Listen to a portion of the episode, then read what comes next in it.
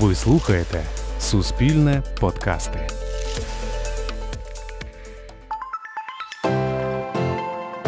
Вітаю, це подкаст Теорія неймовірності і я, Макс Кідрук, обіцяю, що у наступні хвилини ви дізнаєтесь багато цікавого. Те, що ми досі за інерцією називаємо зміною клімату, давно перетворилося на найбільший соціальний виклик сучасної епохи. Проте ми вперто його ігноруємо. І сьогодні я хочу поговорити про те, чому так. У цьому контексті я завжди пригадую проблему з озоновим шаром. У стратосфері на висоті від 15 до 35 кілометрів є шар із високою концентрацією молекул озону, який поглинає шкідливе ультрафіолетове випромінювання і тим самим захищає все живе на Землі. 1985 року вчені забили на сполох, зафіксувавши помітне стончення цього шару. Причиною виявилися переважно хлоровмісні холодоагенти, так звані фреони, які на той час повсюдно використовувалися в холодильній техніці. Людство змогло мобілізуватися, фреони поступово вибили з ужитку, і із кінця 90-х озоновий шар почав відновлюватися. До 2075-го концентрація озону має вийти на рівень 1980 року. Тобто з проблемою ми впоралися. Натомість досі є купа людей, які вважають зміну клімату вигадкою. Чому ж так? Ну, по-перше, озонова діра з'явилася в доцифрову епоху, коли основні потоки інформації контролювали мейнстримні медіа. Вони здебільшого виявилися відповідальними і одразу сформували серйозне ставлення до проблеми. Меседж був простий. Якщо нічого не вдіємо, через 40 років усі помруть від раку шкір. Нині ж все інакше. Поява соцмереж надала кожному з нас голос, що в цілому не є погано. Та водночас це прирівняло голос фахівця, який півжиття присвятив вивченню певної проблеми, до голосу невігласа, який розбирається у цій самій проблемі, як свиня в апельсинах. І тепер, коли вчені попереджають про глобальне потепління, завжди знаходяться далекі від науки люди, які заявляють, що все не так однозначно, і зміна клімату це всесвітнє ошуканство.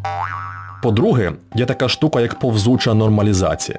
Це коли повільні тенденції ховаються за сильнішими коливаннями. Спекотне літо, холодна зима. Знову спекотне літо, знову зима. За коливаннями важко одразу помітити, що середня температура поступово зростає. Більше того, у певних регіонах глобальне потепління, хай як це парадоксально, спричинить нетривале похолодання. І одним із таких регіонів є Україна.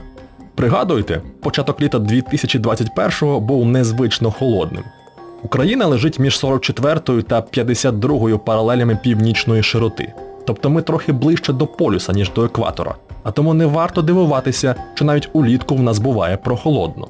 Чому ж тоді раніше було спекотно, спитаєте ви? Відповідь проста. Гольфстрім. Могутня Атлантична течія слугує насосом, що перекачує тепло із тропіків у північні широти. Там тепла волога випаровується, суне на схід і пом'якшує клімат у Британії, Скандинавії, Центральній Європі, а також в Україні. Через потепління Світового океану градієнт температури, який штовхає теплі водні маси на північ, вирівнюється, Гольфстрім поступово зупиняється і без теплої вологи з північної Атлантики літа в перелічених регіонах стають прохолоднішими, а зими сухішими. По-третє, на зміну клімату впливає чимало різних факторів. Ці фактори мають дуже різні прояви, і через недбалість у їх висвітленні в медіа навіть у освічених людей іноді виникає скептичне ставлення до загроз, які несе з собою потепління. Я вже розповідав, що глобального потопу в найближчі 100 років не відбудеться. Значне підвищення рівня океану слід очікувати лише коли повністю розтануть льодовики в Гренландії та Антарктиді. А цього в найближчі 3000 років не станеться. І взагалі, чимало людей досі не усвідомлюють, що глобальне потепління це проблема не кліматична, а соціальна. Воно зрештою призведе до занепаду світової економіки, краху політико-економічних структур, кривавих конфліктів та загибелі значної кількості людей. Так свого часу було з цивілізацією острова Пасхи, індіанцями Майя та вікінгами у Гренландії. Хтось із вас скаже, що ми не індіанці і не вікінги, і що не можна порівнювати нинішні розвинуті людські спільноти з якимись варварами. У нас є культура, у нас є цінності, вони втримають суспільство від колапсу. Втім, я б не робив на це ставку. Якщо історія чогось і вчить, то це того, що ми ніколи не передбачаємо раптові соціальні зміни, навіть якщо вони у нас під носом. Згадайте нацистську Німеччину 1933-го. Чи міг хтось припустити, що освічені та виховані на гуманістичних ідеалах люди не просто відшукають сенс у найбільш антигуманістичних ідеях, а й з легкістю інтегрують їх у своє життя? Пригадайте Німецьку Демократичну Республіку в жовтні 1989-го. Хто міг сказати, що за місяць впаде Берлінська стіна? Так само ніхто не спрогнозував геноцид у Руанді 1994-го. Було чимало спроб розібратися в тому, що сталося постфактум, але ніхто не передбачав цих потрясінь до того, як вони відбулися. Тому нинішній період відносної стабільності у світі не варто сприймати як даність, як щось незмінне. Сьогодні ви ходите в театр, але вже за кілька років під вашими вікнами цілком можуть пролунати перші постріли у війні всіх проти всіх за вбогі ресурси. Гаразд, що ми можемо з цим зробити? Найперше маємо визнати, що проблема реальна, і переконати в цьому якнайбільшу кількість людей. Далі слід усвідомити, що просто змінити звички недостатньо. Навіть якщо звести парникові викиди до нуля, чого вочевидь не станеться, планета однаково продовжить нагріватися. Тому ми маємо бути проактивними, виправляти шкоду, яку заподіяли, і одночасно вигадувати, як охолодити планету. Варіанти насправді є. Можна, наприклад, розпилювати в атмосфері сульфатні аерозолі, які відбиватимуть назад у космос частину енергії, що йде від сонця. Ми знаємо, що це спрацює, бо планета охолоджувалася щоразу, коли в повітря внаслідок потужних вивержень потрапляло багато вулканічного пилу.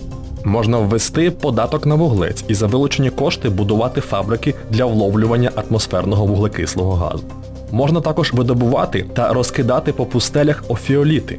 Це одні з найдивніших гірських порід на землі, що виходять на поверхню в гористій місцевості султанату Оман. Вони реагують із вуглекислотою, утворюючи карбонати магнію та кальцію. Реакція проходить так стрімко, що офіоліти буквально висмоктують вуглекислий газ із повітря. Усі ці методи вимагають політичних рішень і чималих затрат. Однак до стримування потепління може долучитися кожен. Більшість товарів, продуктів і послуг уже сьогодні мають вуглецево-нейтральні альтернативи. Всюди, де лише є можливість, слід обирати екопластик замість звичайної пластмаси, рослинне м'ясо замість яловичини, біодизель замість палива з викопних вуглеводнів, електрокар замість бензинового авто. Тощо, тощо, тощо. Що це дасть? Зазвичай вуглецево-нейтральні альтернативи дорожчі. Наприклад, рослинне м'ясо коштує втричі більше, ніж м'ясо тваринне. Проте саме тому його слід купувати.